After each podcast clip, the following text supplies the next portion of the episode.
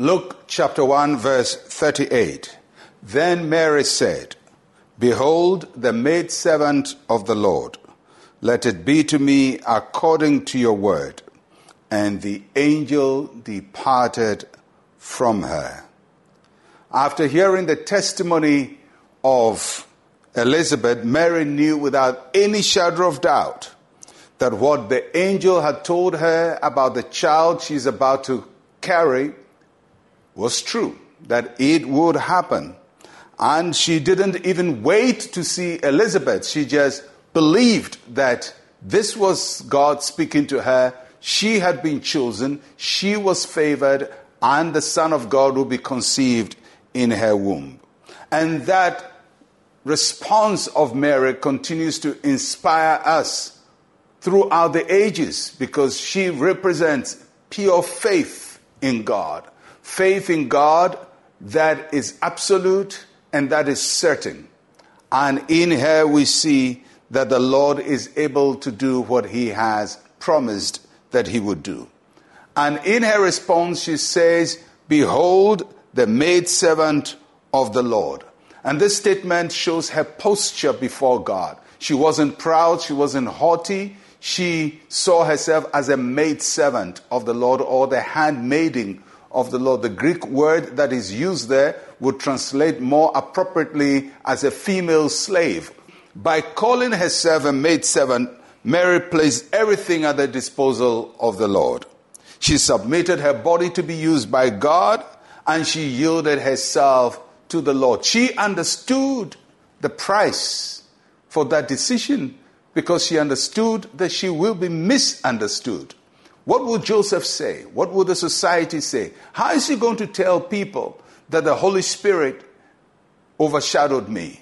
How is she going to deal with the repercussions? Because according to the law, what if she was found pregnant before her wedding, she could be stoned to death. Yet she bowed all to the will of God. She understood it could cost her her life for believing God, but she also left it in God's hands. And many times when we trust God for something, we just leave it in His hands. We, we cannot solve every problem that surrounds our faith. We just trust Him, we obey Him, and we leave it in His hands. And she says, Let it be to me according to your word. This is a woman who has settled her destiny with God. And she said, Lord, do what you said you would do. May God find us to have that faith to be able to say, Lord, we are just your servants. Do what you want to do in our lives. And whatever it will cost us, do it. And that's what Mary did, and no wonder she's called a very blessed woman because she demonstrates so much faith, so much commitment to God. She laid it all at the altar for the Lord. And today I just want to speak to you that there are things that God wants to do in your life.